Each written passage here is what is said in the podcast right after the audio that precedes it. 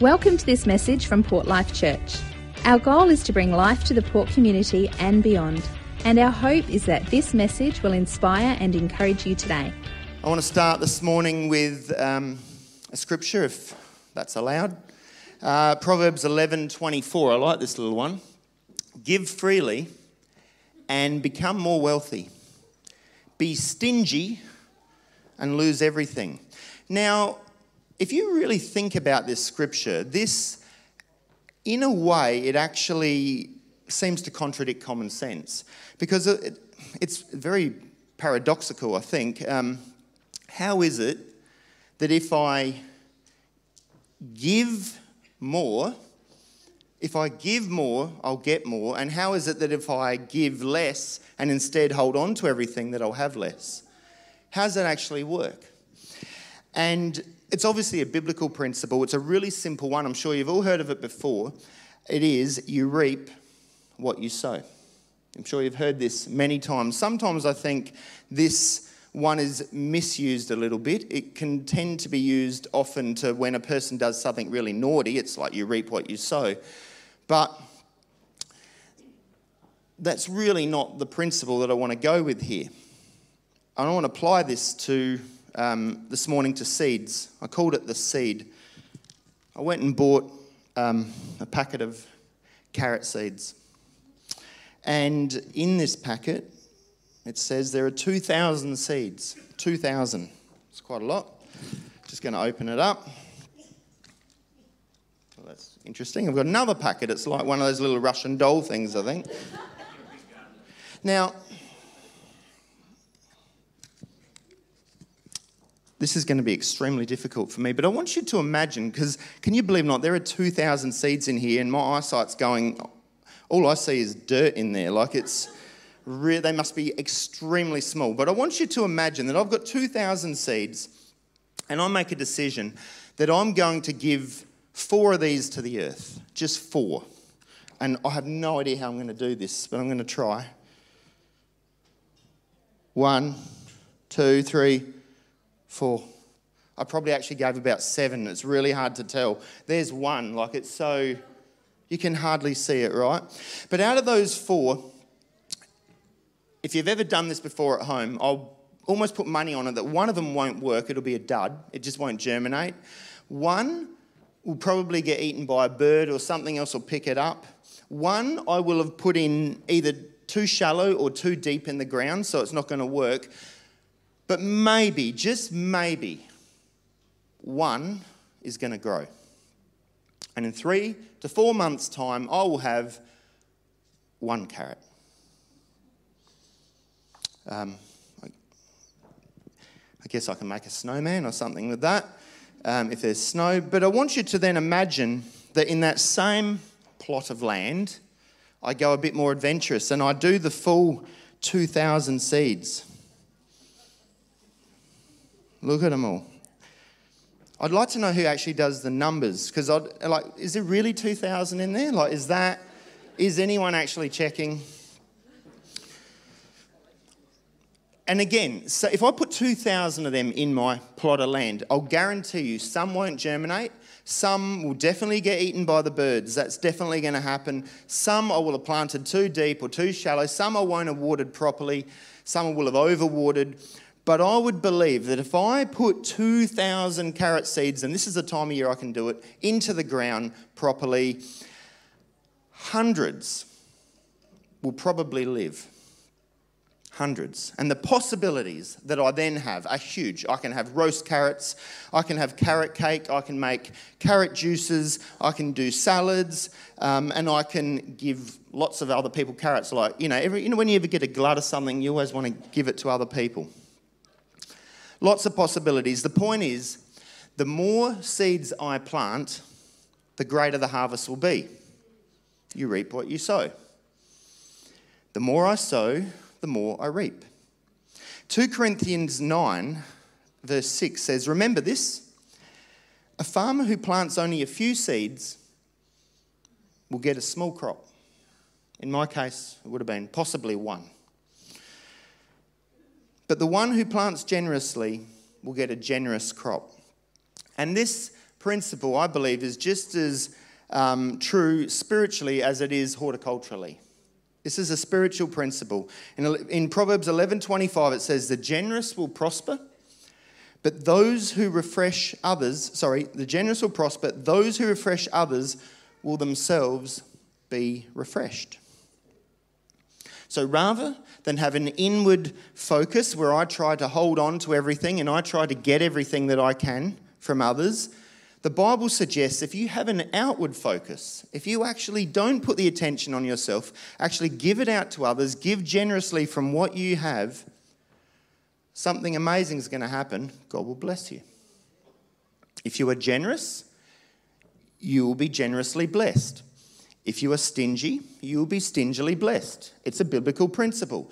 Now, it's not to be tested in the way that you don't go, well, Josh told me at church on Sunday that if I give out, I'm going to get back. So I'm going to give, Lord, I'm going to put $1,000 this week. Next week, I expect $3,000 back to me because I gave out 1000 God will bless you when and how He wishes, not the way that you want and when you want. Doesn't work that way. What the principle is saying is a generous person is going to be far more blessed than a stingy person.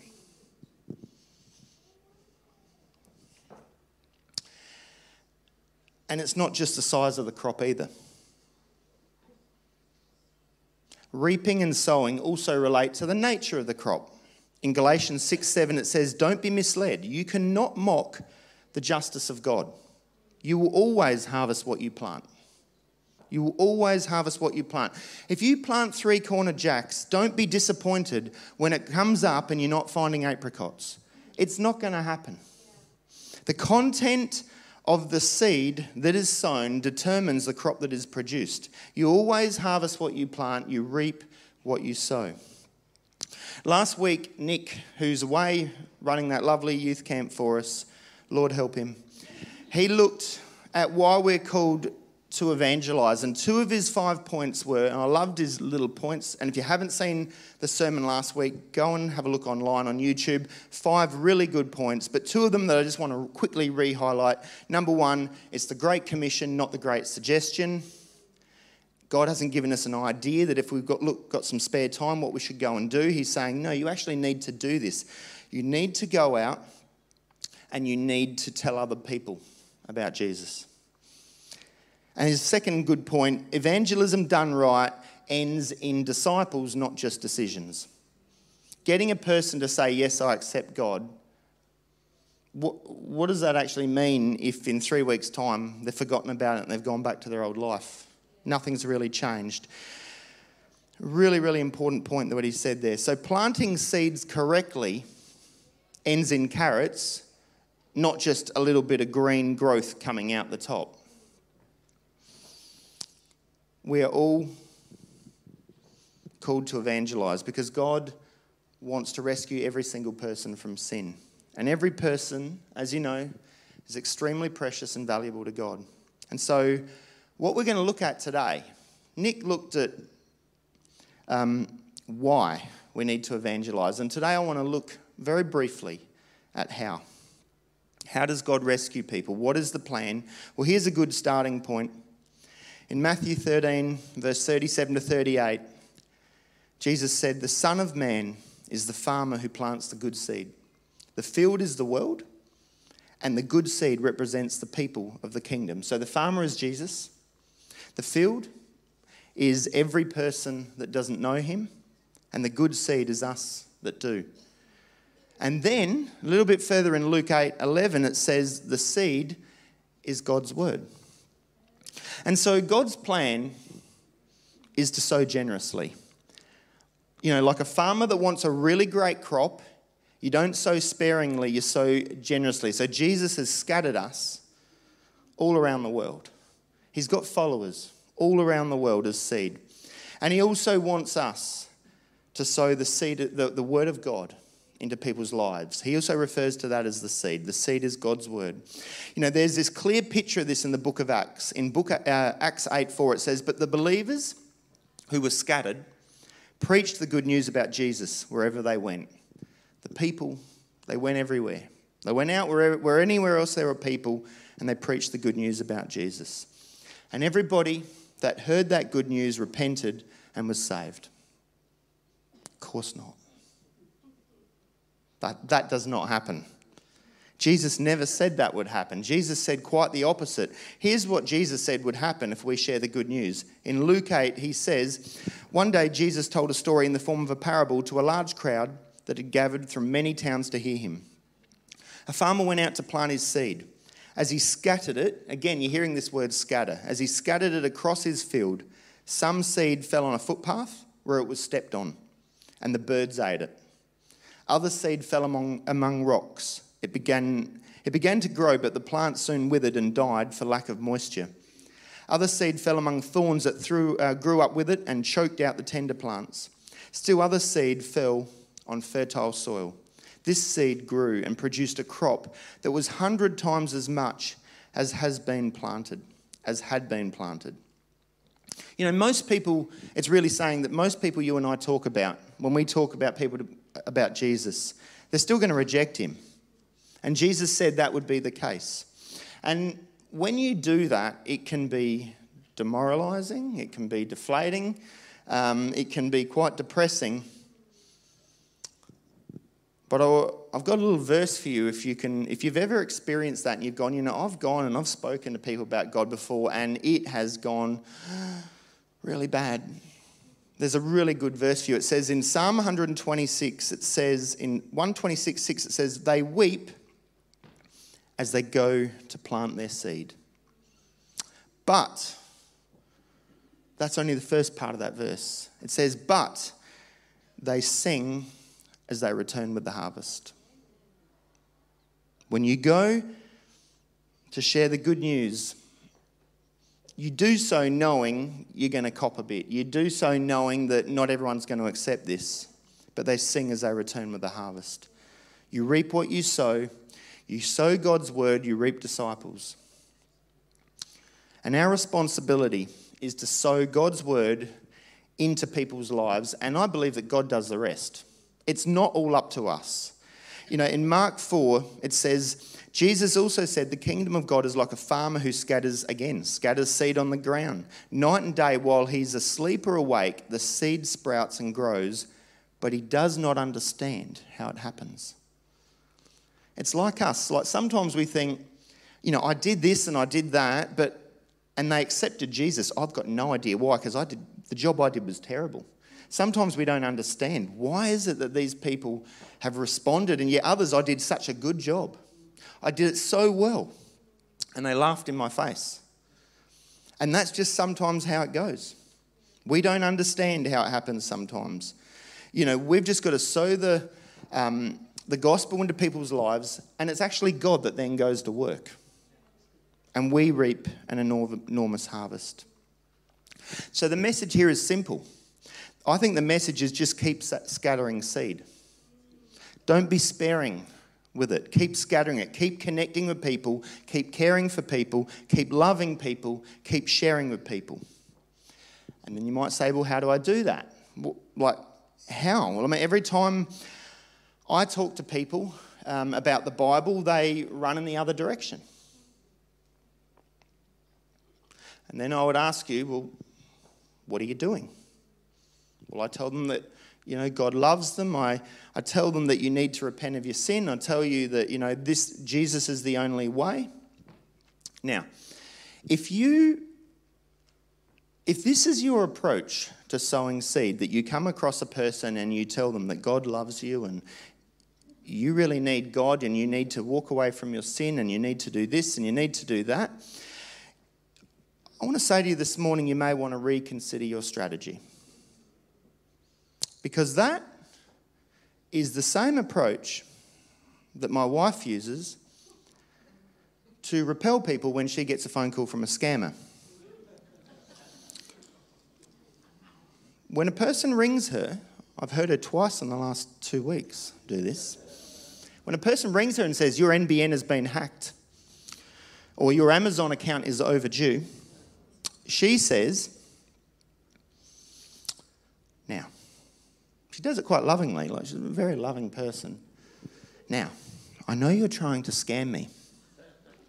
But while I've got you, did you know that Jesus loves you? He died on a cross for you. He wants nothing. Phone's down.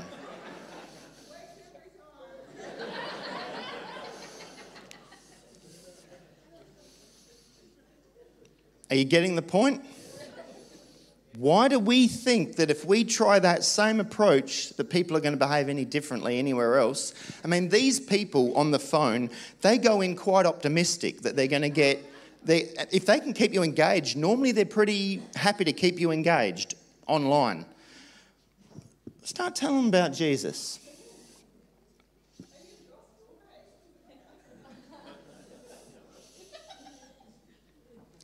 There's something missing because there's nothing wrong with telling people about the gospel. I've just told you you need to be doing that, right? But there's something missing. The, the, the missing thing here is that we're not called to just, just preach at people. First thing, we're called to love people. We actually need to go and make friends. Now, you can talk to Sally later about whether she's being loving or not with those scammers but her heart's in the right spot there, I think. Make friends. Is it really that simple? Yes. Make friends. It's, it might sound really simple, but you know what? There are so many people out there that are not making friends. Go on social media and I reckon within two minutes, if you start reading comments for any post, apart from you posting to your friends, any post out there, it'll get negative really quick and it'll get brutal, and people will start turning on each other. Even if the Prime Minister, whether it's Albanese or the previous ScoMo, gets on there and shows a photo with their wife having a barbecue, watch the comments. It's brutal. If you're driving your car and other people, eventually there's so much abuse going on on the roads. It is unbelievable. Hospitals, I'm horrified to hear what's happening in hospitals in the way that people treat other people and nurses and doctors at a hospital and ambulances. Schools, you know, when I was a kid, um, if I did the wrong thing, I tried to keep it hidden from my parents because I knew they would side with the teacher and the principal. Nowadays, you go straight to your parent and they come out to bat for you because how dare that teacher tell you off? Kids being really horrible to other kids. Sporting events where it's not the kids that are the problem, but the parents are the problem as they hurl their abuse at other parents or the umpires. Churches. You can visit a church and feel like you're trespassing. Or someone will give you that evil glare as you've gone and sat in their seat. Do you know, things are getting so bad that even places like IKEA, there are real issues to the point that someone decided to make a point about it, which I want to show you now. I'm telling all my friends not to shop here. Tell them. You think I want five other yous running around the store? Have them call me, I'll tell them. You think you hate this place more than me? I work here. I know the sale ended last week, but can I still get a discount? Do you hear yourself? We can't go backwards. Time marches on. You want the sale from 15 years ago, too? When's it end, Diane? You want that price? You're gonna have to go through the quantum realm with Ant Man. Do you know how much money I spend here? More than you should. Meatballs ain't that good. Save your money End my time. Doesn't matter how much you spend here. We don't thank our donors. This isn't PBS. I'd like to speak to your manager. I'd like to speak to your mother. Tell her she should be embarrassed.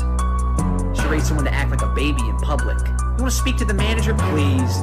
Manager doesn't know what's going on. Haven't you ever worked anywhere before? I know that's not right. I used to work here. Well, things change. Sorry they didn't run it by you first. You used to work here. Well, I used to be happy. Then you walked in. Can you just check in the back? Can you just accept we don't have it? The back ain't some magical place. What do you think is back there? Santa's workshop? The only thing back there is a clipboard with our schedules and some brownies Darcy brought in. The website said it was in stock, and what do your eyes say? Sometimes it's wrong. The website also has pictures of employees smiling. You see that? You should go yell at your computer instead of me. It'll get you the same result. Nothing. This is cheaper at other stores. Then shop there. Why are you here? We need directions? I'll get you some. I'll call you an Uber. Cheaper at other stores. I don't set the prices. That rant actually goes on for four and a half minutes. but it's built out of truth. And the reason that you can smile with that and understand that is you go, I can actually picture people talking like that. There are so many people in so many settings that are unfriendly. Make a friend. Be a friend. Be a positive encounter to who? To anybody.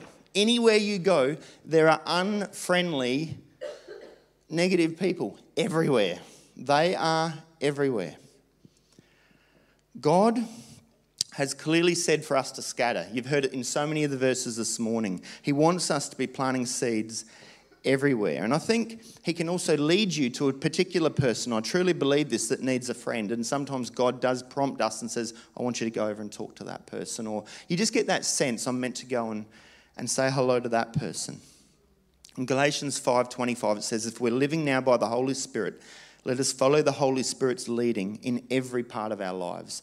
And the Holy Spirit will guide you towards certain people that He knows just need a friend, someone to talk to.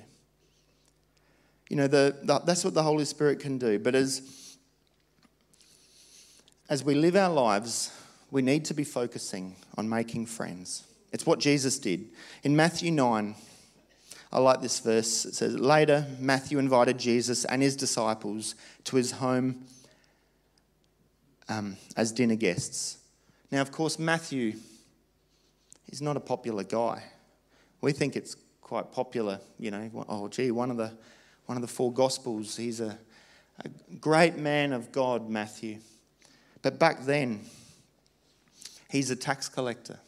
They're despised. They're ripping people off. They're, they're seen like the scammers that my wife knows what to do with, and other disreputable sinners.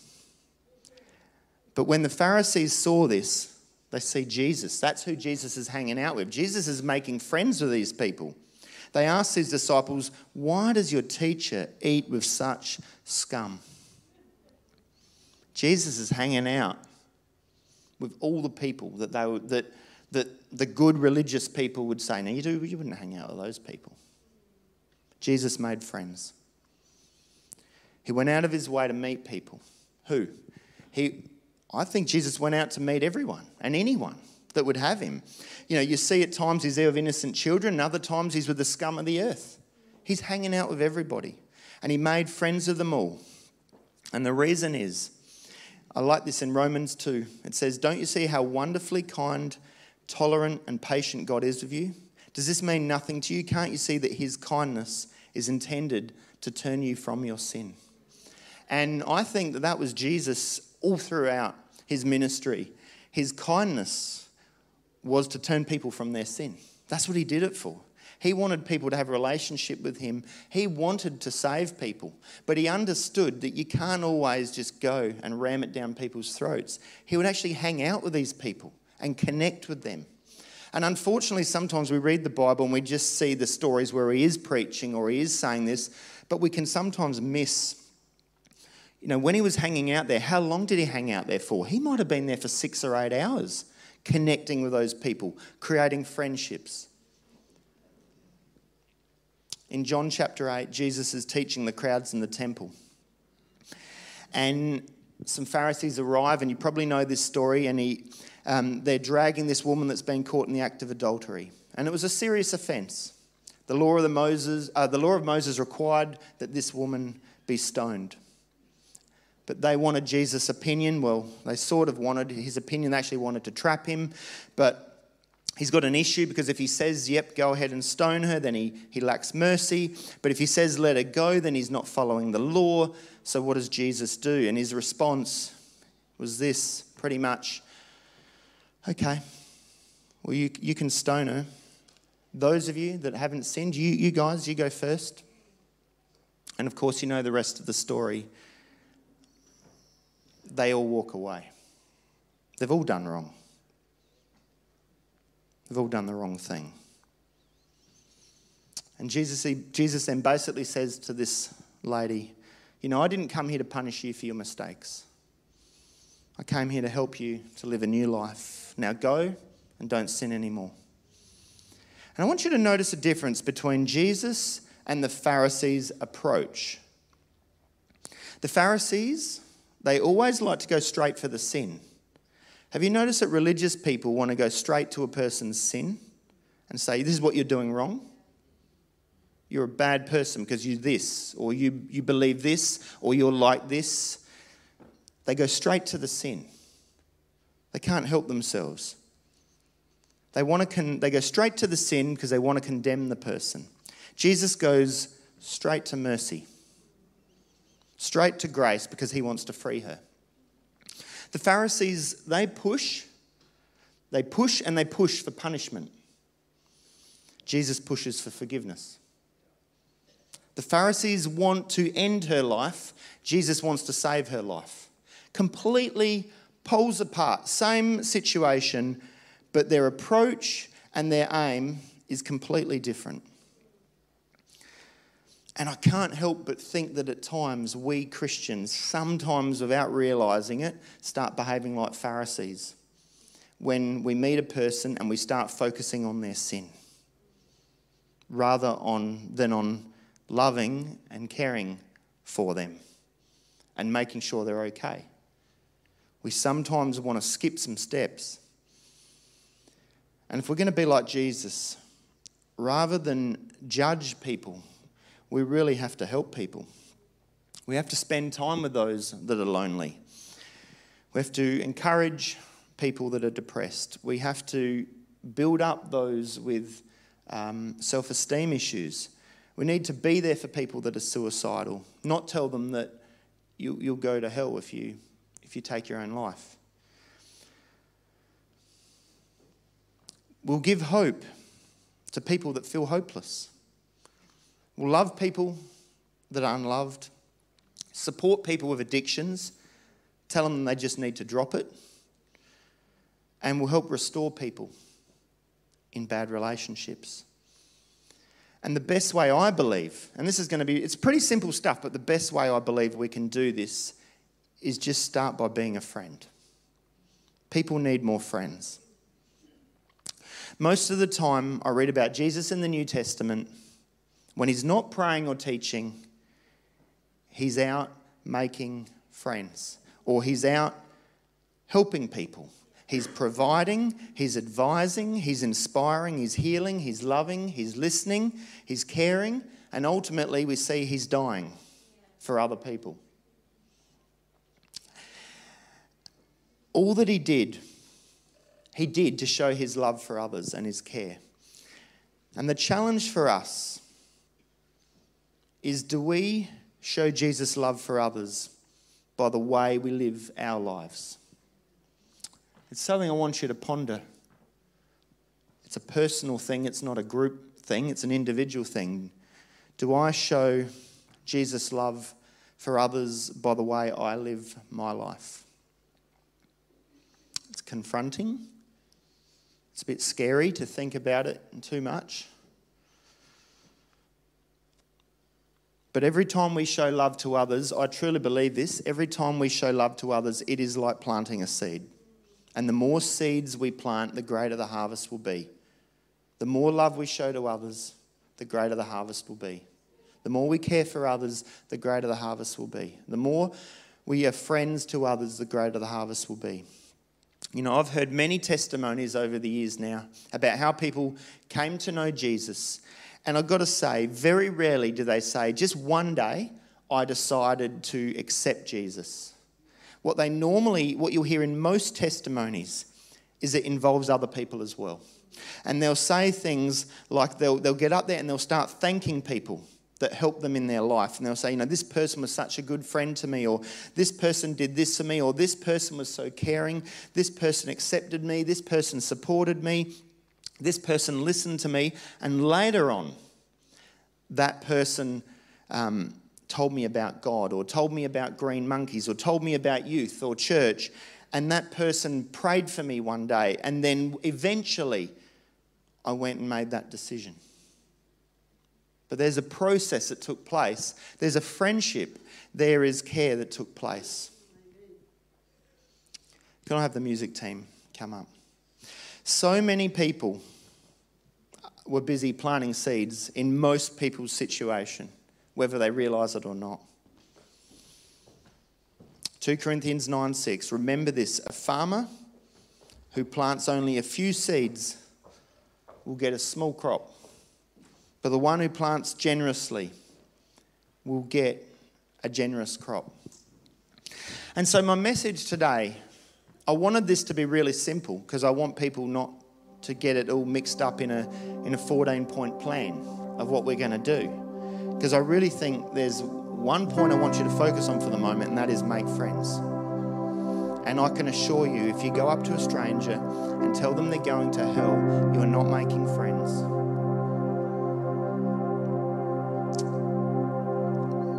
It's really important that we make friends. You know, it's because I've put it up on the, thing, it's because friends care.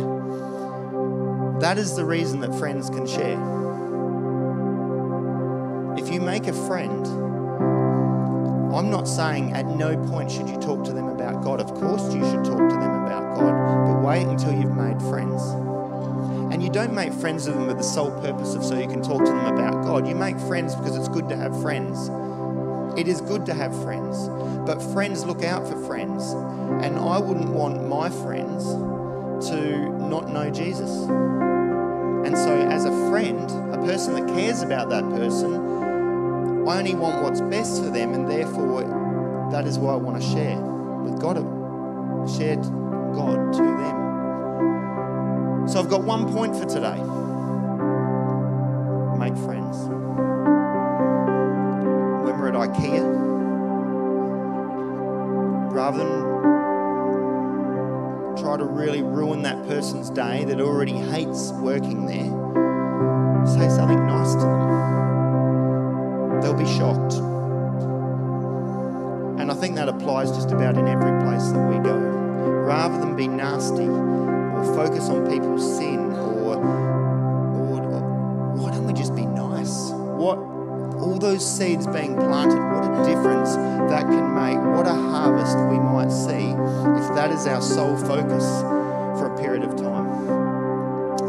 I like to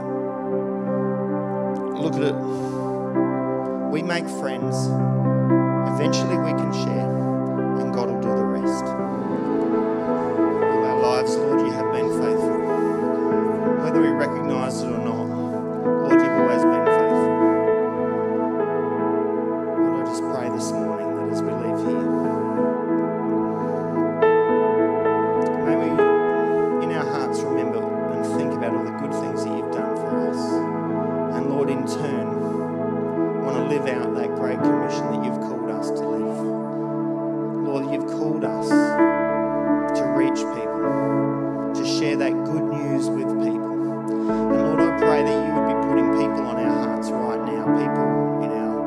workplaces, in our schools, in our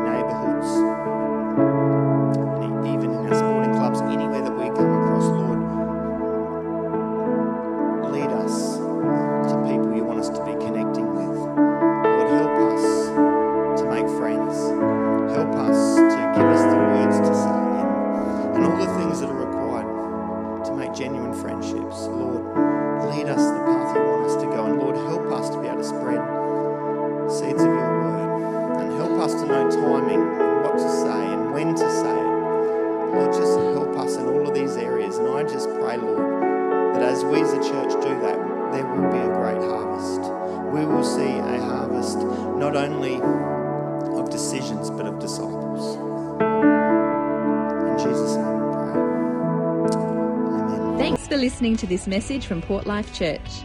If you have any questions, please email info at portlife.org.au. Have a great day.